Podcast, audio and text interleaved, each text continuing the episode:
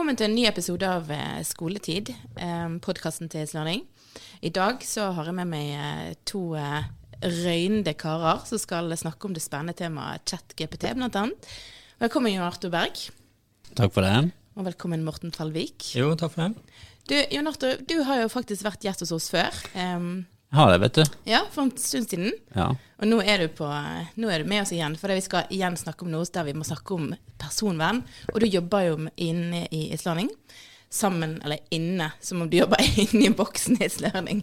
For det er mange som tror at Islanding er en boks, men du jobber i Islanding eh, innenfor strategi og personvern. ja. Kjekt å ha deg med igjen. Takk for det. Og Morten Valvik, det er første gangen du er med oss.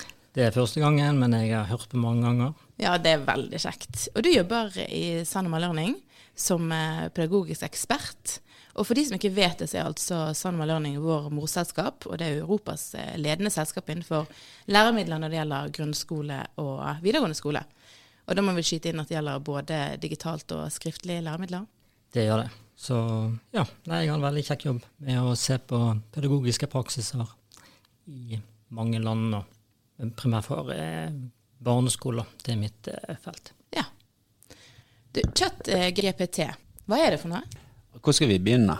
Eh, Jeg tror vi egentlig vi må begynne, ta et to steg tilbake igjen, og så må vi begynne å snakke litt om det som man i dag snakker om som kunstig intelligens. Um, og hva er egentlig kunstig intelligens? Ja. Um, eh, for det er jo det folk oppfatter ChatGPT som. Det, de oppfatter det som noen som, som prøver å overbevise de nesten om at de er et menneske, eller at de svarer som et menneske. Eller, og de har visse kognitive ferdigheter. Og det kunstig intelligens egentlig er, eh, det kan være mange ulike definisjoner på det, men det er jo et, en datamaskin, eller kanskje mer i dag, jeg vil snakke, si det som et dataprogram, som på en eller annen måte har et mål, kan lære, lære av sine egne feil, lære andre sine feil.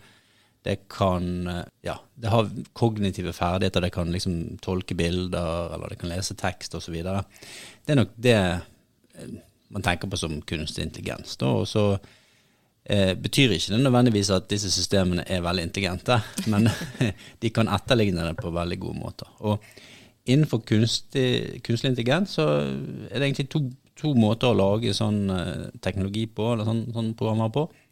Det ene er egentlig mer tradisjonell programvare, der, der man bygger regler. Altså mennesker bygger algoritmen for hva som skal skje. Det kan være veldig avanserte ting, men i bunn og grunn så er det liksom regelstyrt. Hvis dette skjer, så skjer sånn og så sånn og sånn. Og så er det mennesker som har programmert eh, de, de systemene. Men det vi ser mye av nå for tiden, eh, det er det som heter maskinlæring. Og eh, det er på ingen måte noe nytt. Det tror jeg jeg har to vekttall av fra Ingeniørhøgskolen i 1997. eller noe sånt. Det, det er et fagfelt som går helt tilbake inn til kanskje 40-tallet, men det handler egentlig enkelt om at det er datamaskinene selv som skal lage algoritmen. Mens vi mennesker vi tilrettelegger data slik at de får data, og de, og de lærer gjennom å se på, se på datasett og finne ut hva som er den riktige algoritmen for å løse noen ting. Da. Der har det skjedd sinnssykt mye de siste årene eh, innenfor det fagfeltet. Da. Og ChatGPT bruker mye sånn maskinlæring og dyplæring og den type ting eh, under panseret her. Ja, for vi ser jo at den utviklingen der, den eksploderer og, og går eh, fort. Og jeg vet at eh, du også kan mye om dette fagfeltet her, eh, Morten. Ja, altså Det som eh, går fort nå, er jo utbredelsen. At plutselig så er det blitt allemannseie. Og det har jo truffet skoleverden veldig eh, bredt. Mange elever har begynt å bruke disse teknologiene som som Otto sier, at eh, AI er jo egentlig ikke noe nytt. Det har vært mange andre tjenester som også har vært brukt mye. Men nå har det kommet Ja, alle snakker om det, og veldig mange bruker det. Og noen er veldig eh, eh positive og tenker at det gir store muligheter, mens andre er veldig bekymret da, for at eh, ja, barn og unge skal slutte å tenke. Og det er litt de samme reaksjonene som når internett kom, Wikipedia kom, lommekalkulatoren kom. Så det er mye, mye som er likt.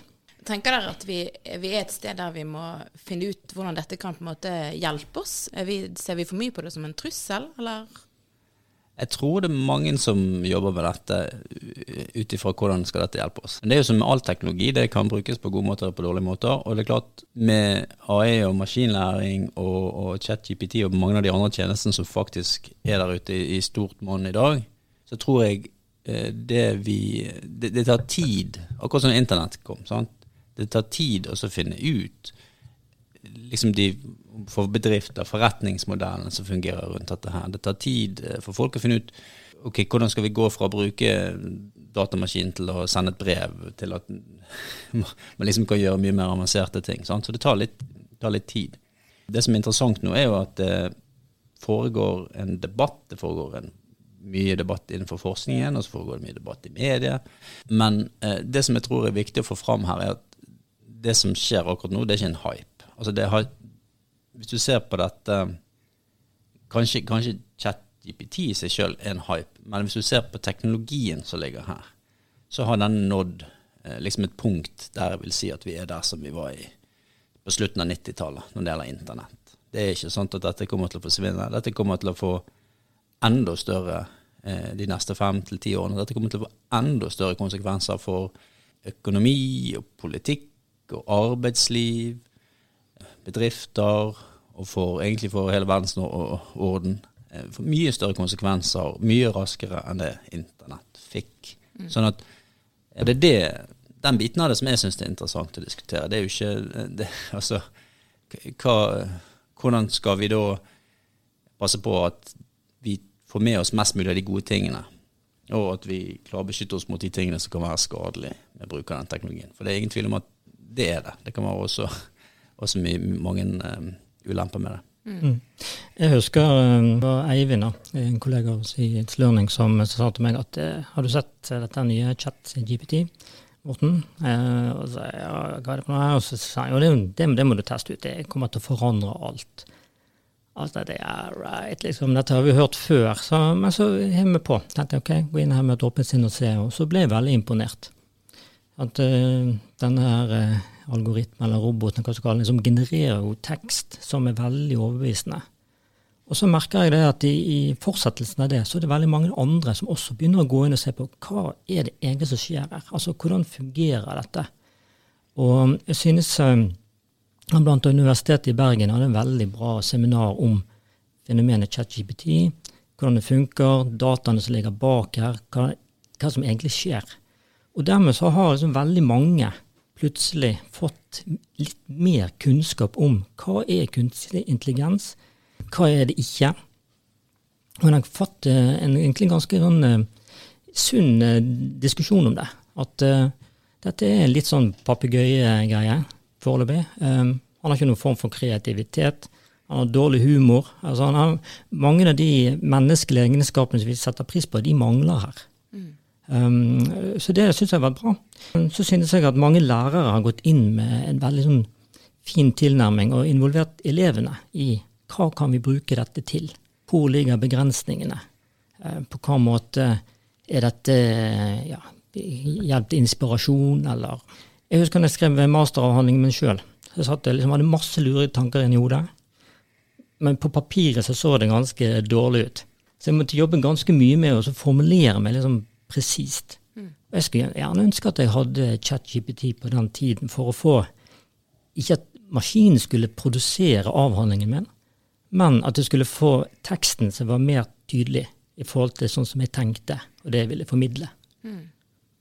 For vi ser jo at med en del digitale, kall det hjelpemidler, da, for det er, jo, det er, jo, det vi håper at det kan bli, så er jo det f.eks. studenter og elever med lærevansker. Eh, de får faktisk hjelp på en annen måte enn det man gjorde før så kan man bruke det som en slags styrke i undervisningen, dette her? Helt klart. Og her er Magnus Nord på Høgskolen Østfold han um, har jo pekt på dette med elever og studenter med dysleksi. Kan få god hjelp her.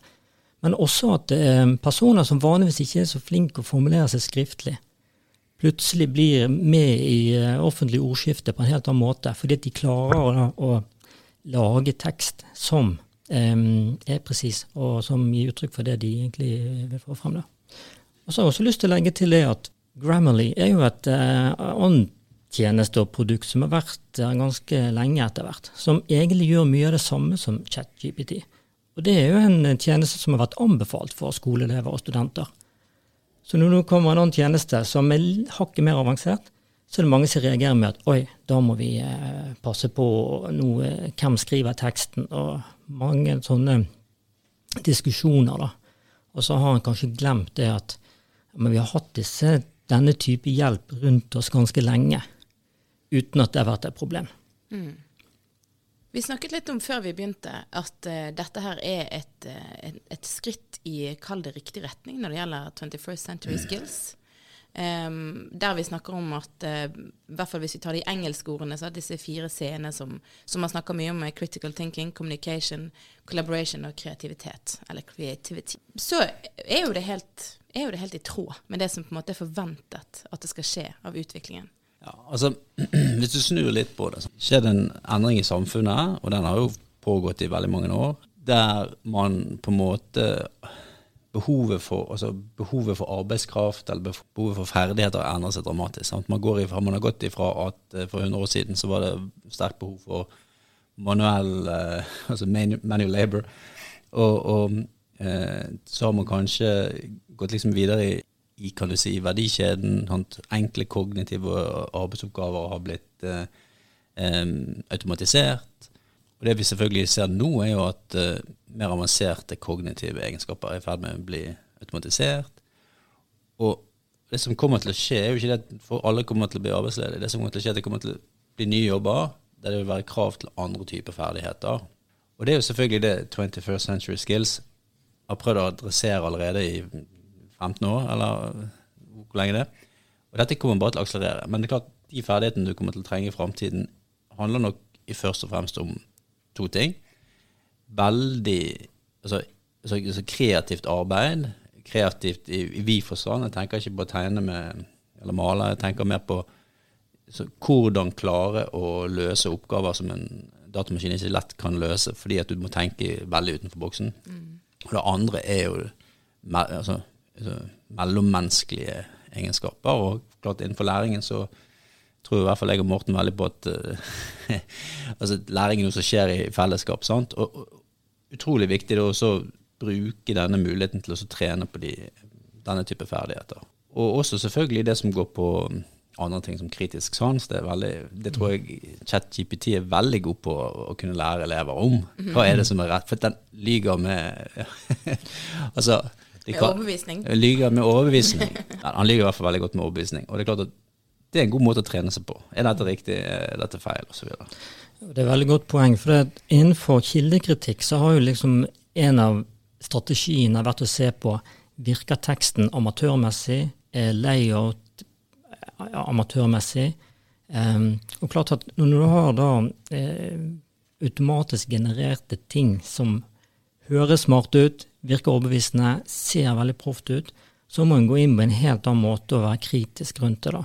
Og Det er det jeg synes mange lærere nå eh, forteller om, hvordan de jobber med ChatGPT i skolen. De får maskinen til å generere en tekst, og så diskuterer de, altså kommuniserer seg mellom da, gir dette mening? Eh, stemmer det som maskinen gir? Er alle nyansene til stede? Er det noe som mangler? Hva, hvordan skal vi forholde oss til dette? Så det blir kildekritikk på et helt nytt nivå, dette her? Ja, jeg vil si at det, og det er i hvert fall eh, mer enn ett hakk opp. Det er mange hakk opp. og det er en utrolig viktig oppgave, tenker jeg, i, i skolen. At uh, vi skal Eller, ja, vi. Jeg tenker skolen en del av alle oss. Mm. Skal sørge for at barn og unge takler livene sine og, og kan bli en, en, en, del av samfunnet. Og da blir alt dette med å være kritisk og tenke gjennom stemmer ting og, og kunne ta beslutninger på det er ekstremt viktig. Ja, for det er klart at det å kunne ruste den nye generasjonen vår til å møte det som hva som måtte møte det, sånn som du sier, Jon Arthur, at vi vet jo ikke i dag hvilke yrker som kommer til å være, hvilke forandringer som kommer til å være. Det, det krever jo egenskaper til å klare å møte sånne utfordringer. Og det å kunne da bruke sånn som dette her med, med artificial intelligence til å rett og være en måte der vi kan øve og trene på de egenskapene som vi vet blir viktigere enn noen gang, kanskje. Ja, Det er viktig å legge til her at, at dette er ikke science fiction. sant? Det sitter eh, millioner av mennesker der ute i dag og bruker kunstig intelligens som en del av jobben sin.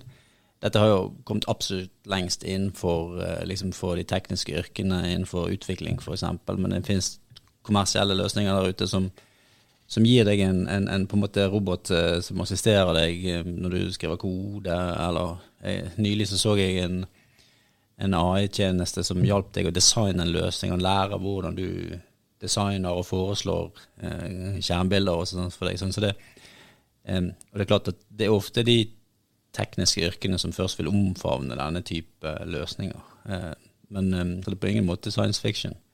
Men det store spørsmålet som vi egentlig ikke har snakket om, er jo ja, vi forstår at dette skaper store endringer i samfunnet, men vi forstår at det skaper store endringer for framtidens eh, arbeidskraft. Men hva endringer vil ha, ha for hva vil det bety for skolen? Mm. Hva vil det bety for læreren? Og Det er jo det vanskelige kanskje temaet å, å, å, tenke gjennom. Det, og det er ikke lett å gi et svar på det heller, for vi vet jo at skolen er veldig Den er presset på tid, blant annet. Ja, så kan dette være med på å effektivisere skolehverdagen? Eh, altså, det, det, er jo det, sant. Altså, vi ser at kunstig intelligens er med på å gjøre veldig mange yrkesgrupper mer produktive.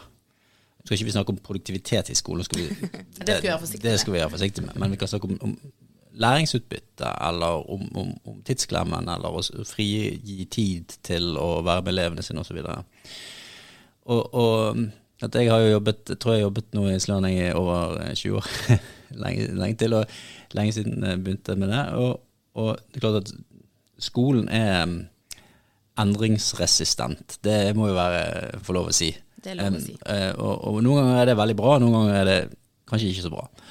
Men det er klart at det finnes mange oppgaver en lærer gjør i dag, som kan automatiseres. Uh, og jeg tror teknologien nesten allerede er der allerede. Mm. Men spørsmålet er hva ønsker vi? Hva ønsker vi ikke? Hva, hva er bra? Hva, hva, er lov? Hva er ikke lov? Det er det som er det vanskelige. Men jeg så en demo, da. Dette var jo noen som hadde bare hacket noe opp på noen dager eh, det, sendte det til deg også, Morten, der det var eh, noen utviklere som hadde laget en AI som, der de bare sier ok, gi oss, vi skal ha Denne uken så skal vi nå dette læringsmålet, et eller annet. Og generer, og så ble det generert, og basert på det, det ble generert et læremiddel, selvfølgelig, med sånn chat-GPT-type løsning.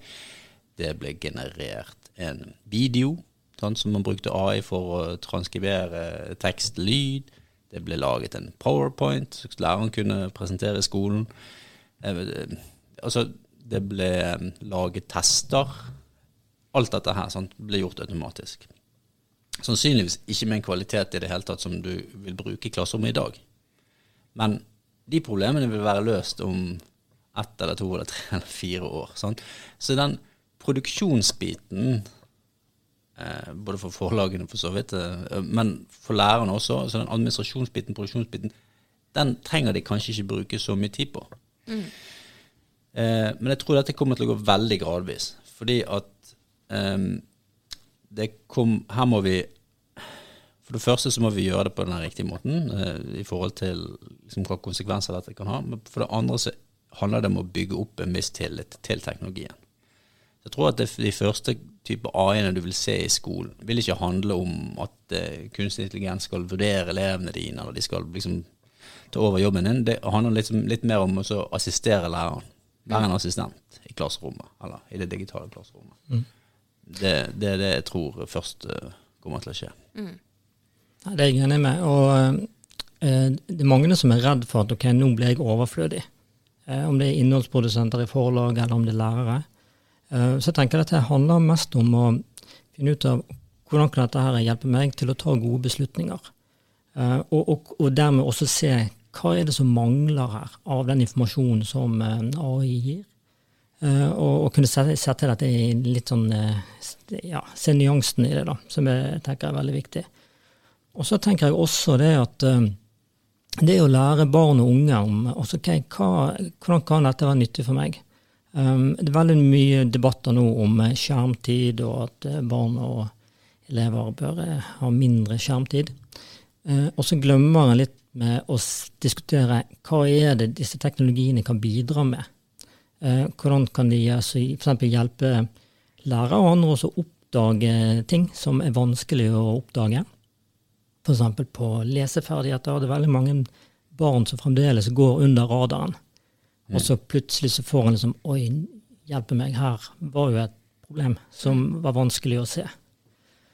Og i dette så tenker jeg mye på eh, Nå er det mye fokus på dette med juks. Hvordan avdekke juks i eksamensinnleveringer eller oppgaveinnlevering. Og da tenker jeg, hvorfor jeg heller ikke vri en debatt over på hvorfor er det viktig å skrive i en læringsprosess? Altså hva er det skrivingen bidrar med som betyr noe? Og den biten tenker jeg mangler. At en er veldig fokusert på sluttproduktet og mindre opptatt av prosess. Og her tenker jeg at eh, ja, disse eh, chat-GPT, som er et eksempel, kan være en viktig verktøy inn i den skriveprosessen og vurdere da Gjør dette noe med min læring? Mm. Um, Betyr det at Tror dere at uh, lærerverden, for å kalle det det, tror jeg at vi, er vi redde for at dette skal ta over uh, jobben, sånn som du var inne på? Er det det som, som, gjør at vi på en måte har den vinklingen på det nå? Jeg, jeg tenker all teknologi Altså, jeg tror at I menneskene så har vi en sånn innebygd refleks. Det som er nytt og ukjent, det er vi skeptiske til. og Kanskje derfor noen av oss eh, har overlevd evolusjonen. um, så, så, det tenker jeg det er en sunn eh, refleks. Uh, men så må en kunne også ta et litt steg tilbake, eller få et bredt blikk på det. Hva betyr dette? Uh, og, og, hva kvaliteter har vi mennesker inni disse tingene, arbeidsoppgavene som vi gjør? Og hvor er det vi faktisk er overlegen teknologiene fremdeles. Det er derfor det er viktig å prate om dette og komme med gode eksempler og, og legge det i bordet. Og, og, være åpen for at det er mange nyanser som en må se på. Mm. Men, jeg, altså det, jeg husker det der var jo en diskusjon vi allerede tok opp i 2015 på noen av disse konferansene våre. Sant? Altså, er det selskaper, teknologier, er det mennesker der ute, kapital der ute som tenker at vi skal vi skal endevende skolen. Eh, det er ikke behov for lærerne. Det finnes det helt sikkert. Og, og det er klart at enkelte steder, da, f.eks. hvis du ser på høyere utdanning i USA, hvor dyrt, hvor enormt kostbart det er, så er det klart at det er store insentiver for å endre det systemet, og f.eks. bruke gjøre det billigere for, for studentene. Det kan være en bra ting. Det må jo alltid stille seg et spørsmål, eh, syns jeg, og det er liksom hva læringssynet som er involvert her. sant? Og, og Hvis du tar utgangspunkt i, i, det læringssynet som jeg tror vi i Slørning står for, så handler det om at læring er en prosess som foregår eh, mellom personer. Mm. Og det er klart, det vil ikke endre seg. Og så tror jeg heller ikke det er noen grunn til at vi i Norge skal være redd for at vi skal, politikerne skal bestemme seg for at de skal se opp en haug med lærere plutselig. fordi at det, kan, det kommer ikke til å skje. Men det, det, er bare at det utfordrer litt altså lærerrollen. Det er noe annet som kanskje må vektlegges. Heldigvis er det de gode tingene eh, som kan vektlegges mer. Se elevene, jobbe sammen med elevene, se liksom, se liksom hele mennesket, da. Mm. Forhåpentligvis så kan jo disse teknologiene de neste årene hjelpe til at man får det bedre til. Ja, og det ser vi jo litt er noe av det som har skjedd. At en del av de lærerne som, som har tatt i bruk og prøvd det, har jo nettopp gjort akkurat det som dere sier. Prøvd det med elevene og sett OK, hva, hva er det som egentlig skjer her? Hva, det, hva, kan vi bruke dette til? Og nettopp det som vi er inne på med disse, disse skillsene som vi ikke skal, skal, glemme. Men en annen ting som jeg tenker som vi er nødt til å snakke om også, handler jo nettopp om eh, dette med personvern. For personvern er jo kjempeviktig, og vi snakker om det egentlig hele tiden. Eh, og vi er vel kanskje heldigvis nå litt mer opptatt av det når vi f.eks. laster ned en app på telefonen vår. Hva er det egentlig vi sier ja til når vi laster ned den appen? Men hvordan er det ivaretatt her? Ok, Da er det på tide å skifte hatt. sant? Da kan jeg ta av med den teknologioptimistiske uh, hatten, og så uh, ta på meg den, streng, på den strenge hatten. ja. Altså, det er et veldig godt spørsmål. Um, og for å si veldig kort, det er klart at uh, ingenting med disse teknologiene i dag som, som gjør at man ikke må, må, tenke på personvernet. Det må man gjøre. Uh, og det er jo det som uh, Akkurat der vi er i dag, så er det GDPR som, som gjelder. vi må tenke litt på hva vi bruker det til, ikke oppgi personopplysninger. F.eks. hvis du bruker ChatGPT, det skal ikke dyttes inn noe navn på noen elever eller den type ting.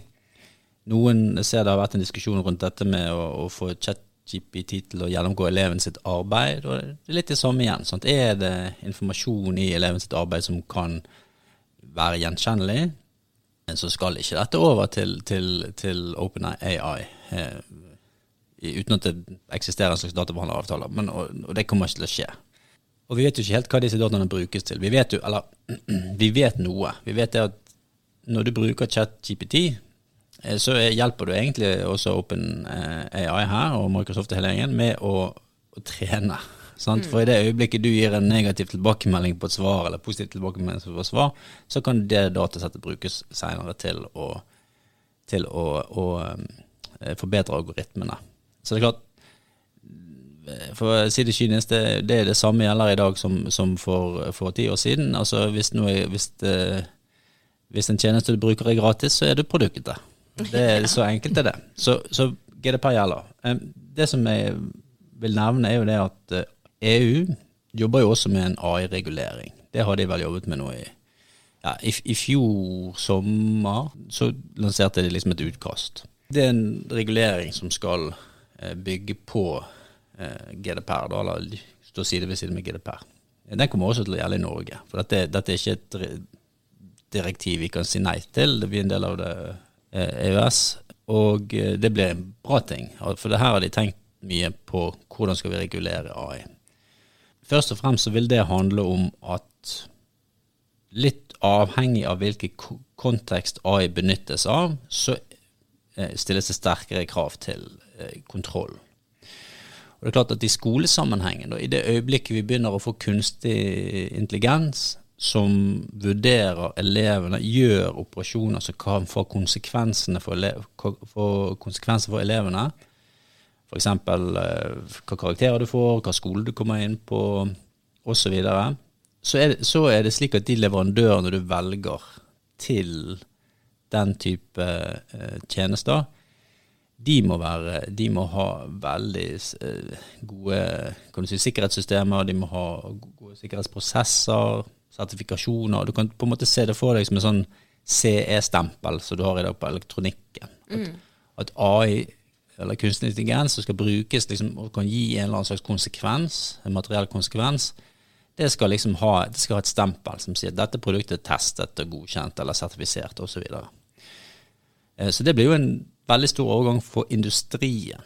For det betyr at de som ønsker å levere kunstig intelligens, f.eks. innenfor skolen, eller la oss si at du er innenfor forsikring, når du skal bestemme om noen får utbetalt så mye eller så mye, eller eh, anklage, anmeldt for juks, eller osv. Eh, de selskapene som skal levere den type teknologien, de må ha helt andre liksom, kontrollsystemer på plass. De må uh, teste det. Og, så videre, og få det godkjent før de kan putte det på markedet.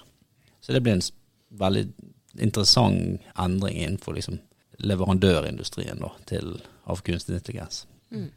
Ja, og i det som vi også legger til at det ligger stort ansvar både på kommuner og andre som kjøper tjenester, og ikke minst lærere som tar i bruk tjenester. Eh, det er mange fine pedagogiske tjenester i dag som brukes mye rundt omkring, uten at en eh, tenker så veldig mye over sendes det data noen steder.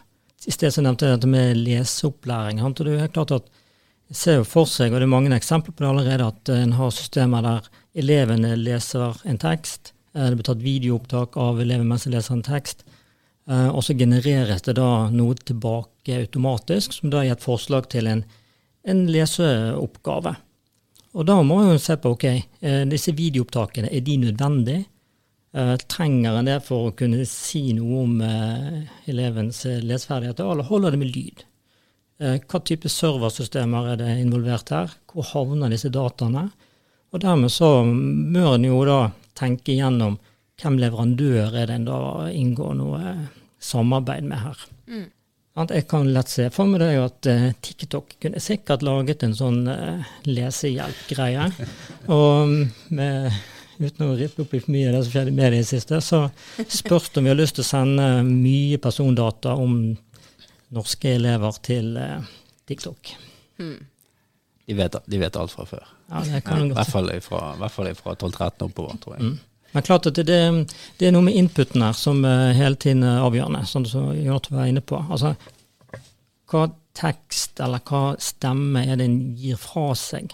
Eh, og det er jo vanskelig å, å lage regler for. For det, det viktigste filteret der er jo egentlig eh, mellom ørene på folk. Ja, så Da kommer du jo tilbake til dette med kritisk tenkning. Absolutt. Eh, og lære eh, den kommende generasjonen opp i hvor viktig det er. Og så tror jeg kanskje òg at vi som tror vi er så voksne, at vi av og til må klare å tenke på det sjøl òg. Klarer vi å ivareta det? Blir vi, av og til så blir vi jo veldig Det blir giret av de nye tingene og spennende å se på det, men, men vi må jo tenke på det sjøl òg, med personvernet. Men eh, plattformen vår, da? Driver vi med AI?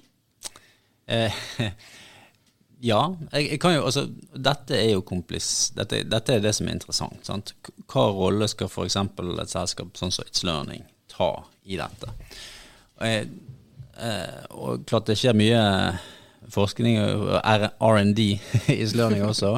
Og det er jo ikke så veldig lenge siden jeg så eh, noen eh, på bakrommet her som hadde utviklet en, en integrasjon med ChatGPT som kunne lage liksom, utkast til spørsmål i spørsmålsverktøyet til sånn ja, ganske stilig. Den var, den var, litt tøff. ja. det, er klart, det er et godt eksempel på, tror jeg, på, den, på hvordan sånn teknologi kanskje kommer til å bli benyttet først. Sant? Det er det at lærerne har full kontroll. De får, noen, de får noe input, de får noen forslag, de får noe som gjør at de kan tenke litt mer og komme opp med bedre ideer for seg sjøl.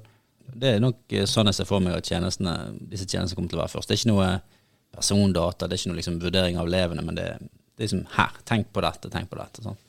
Men 2016-2017 eh, så hadde vi faktisk et eh, forskningsprosjekt, eller et pilotprosjekt, eller hva vi skal kalle det for, med en høyere utdanningsinstitusjon i, i, i Norden, der vi, vi på en måte ble utfordret på kan dere, med hjelp av det datasettet dere har om oss, i datavarehuset deres, klarer dere å forutsi hvilke eh, tidlig uh, om studentene våre kommer til å droppe ut av kursene sine. Og det, Da jobbet vi eh, døgnet rundt i en måned liksom veldig, ve med dette. Det som egentlig tok mest tid, det var jo å tenke på datamodellen som vi snakket om tidligere. Sånn hvilke parametere her er det som skal være relevant? Eh, kjønn, bos, altså alle de tingene der. Og så brukte vi en uke på, på å trene den modellen. For vi hadde en del, det var en kunde vi hadde hatt med oss en stund, vi hadde en del historiske data, så vi trente på det. Og da fikk jo vi noe som jeg ikke hadde trodd, som var produktsjef den gangen, veldig god, veldig god prediksjon på om eh, studenter kom til å droppe ut av kurset. Mm. Eh, sånn I løpet av noen få uker så kunne man forutsi liksom 95% sannsynlighet om en student kommer til å slutte å stryke et fag, eller om, om det blir høy strykprosent i et fag. Eh, det presenterte vi for den kunden, og, så, og så, de ble så giret. De syntes at det var dritkult, for det var jo akkurat det de visste. Ja, få se hvilke fag det er mest stryk i. Ja, det er det faget. Ja, det visste vi. Ja, få se på Ja, det der visste vi. Eh, og så begynte jeg å tenke, da. er det egentlig det som er problemet? Er problemet egentlig å finne ut hvilke fag har høy dropout, eller hvilke type studenter er det som har dropout? Problemet er jo ikke det. Problemet er jo eh, hva skal vi gjøre med det? så, men det var et veldig interessant prosjekt, og vi, og vi, forsøkte vel egentlig da i ettertid å gå til de regionale forskningsrådene og si ok, hvis vi finner altså Vi jobbet med Universitetet i Oslo vi prøvde rett og slett å få, noen, noen forskningsmidler der vi, noen skoleeiere og forskningsmiljø kunne jobbe sammen videre med denne problemstillingen. Men det, det kokte litt ut i kålen, og jeg tror at det, var tre grunner til det. For det første for oss. Hvordan, hva, altså, er, dette er, dette noe vi kan investere i og, og, tjene penger på, eller er det for tidlig? Den gangen tenkte vi nok at dette, dette er vanskelig å kommersialisere. Jeg tror fremdeles det er vanskelig å kommersialisere. Det andre er jo at du må ha skoleeiere som tenker at dette vil vi gjerne forsøke å få til. Mens jeg tror de fleste tenkte dette var litt skummelt. Dette har ikke vi så lyst til å gjøre. Sånn. For det tredje så må du ha forskningsmidler. Altså du, hvis du går til det regionale forskningsrådet her på, på Vestlandet, eller hvor det er, så er det kanskje ikke AI, På den tiden var ikke AI på listen over de tingene de ville gi midler til. Da var det mer fisk og den type ting. Eh, så, så det, skal konkludere, så er det at det er vanvittig mye vi kan gjøre hvis det på en måte både kan kommersialiseres, hvis det er et marked for det, hvis skolen er interessert i det, osv. Og, og vi kan være i framtiden også en, jeg tror jeg, en god kan du si, rådgiver på, liksom, på, på det regulatoriske. Hva, hva, er lov, hva er ikke lov, osv. Men jeg tror det tar en liten stund til fremdeles før vi ser at dette er noe som uh, som skoleeierne etterspør. Mm. Jeg har lyst til å slå slag for dette samarbeidet som du beskriver. da. I Sanoma er det flere selskap som um, har adaptive læremidler. Altså læremidler som tilpasser seg eleven etter hva prestasjoner de har, eller hva behov de har, og sånne ting. Um, og det diskuteres mye internt hos oss. Altså hvor skal vi ta dette videre? Og så tenker jeg at uh, ja, da må vi også uh, Altså lærerne må bli flinkere også til å si noe om hva type informasjon er viktig i deres profesjon. Mm. Og så må lærerutdanningsmiljøene de må også komme på banen og si noe om hva type data er det som er interessante, viktige og relevante. Fordi at Hvis det overføres kun til de store edtech-selskapene, så kan det er mye som kan gjøres ved hjelp av teknologi, men ikke alt som er like lurt nødvendigvis. Men det å justere inn altså hva er det vi egentlig trenger å av data. Og dette går rett inn i GDPR-diskusjonen også. Sånn at vi kan uh, la dette bli nyttige verktøy. Og det blir verktøy som, uh, som lærerne ser er nyttige, og som de har lyst til å bruke. Mm. Det er musikk i mine ører, Morten. Mm. Ja. Og, og det viktigste her, tenker jeg når vi snakker om personvernet, men det viktige her er egentlig eierskap. Sant? Altså, I den norske skolen så har man heldigvis klart, og man er fremdeles prøver å være veldig tydelig på det, selv om det, det, det ikke alltid fungerer. Altså, eh, våre elever sine data i den norske skolen, den er, skal ikke være noen andre sitt eierskap. Og det skal ikke være slik at dataene til eh, våre elever eh, er noe som noen andre kan tjene penger på.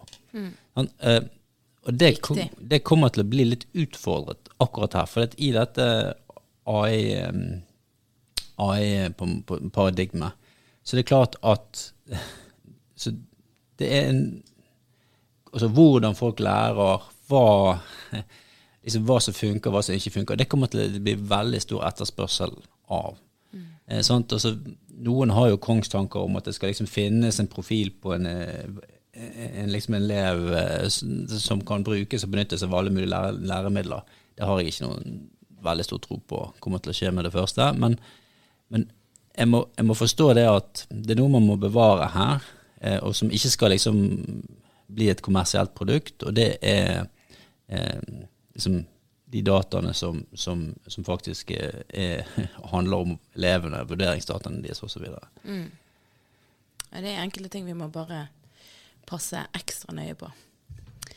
Du, Morten og um, Jon Arthur, tusen takk for at, uh, at dere var sporty og stilte opp på dette her, uh, og snakker om et tema som vi opplever å få mye spørsmål om, som er hot, lov å kalle det. Ja, takk. takk. Det er jo eh, det er hot. Vi kan, vi, dette er vel bare første episode, ikke det? Ikke Ja, ja, en det- serie på tolv episoder. Nå kommer det mange. Og så syns jeg det er veldig kjekt at dere For det er jo sånn jeg sa akkurat nå eh, i sted, at det er musikk i mine ører. Det er klart at når du sier sånne ting, Jon Otto, som du sa helt innledningsvis i dag, at eh, vi vet at det er tidspress i skolen. Eh, og disse tingene som vi har snakket om, som er så viktige for lærerne, så er det klart at eh, da er det lett å se både fordeler og ulemper med det. Så tusen takk for at dere stilte opp. Dette var en episode av Skoletid, en podkast for deg som interesserer deg for læring, pedagogikk og mestring i en digital utdanningshverdag. Abonner gjerne og legg igjen en vurdering eller en anmeldelse der du hører på podkast. Du finner forresten masse gode episoder i vårt arkiv, og følg oss på Instagram for mer innhold. Mitt navn er Beate Katrine Moe. Vi høres neste gang.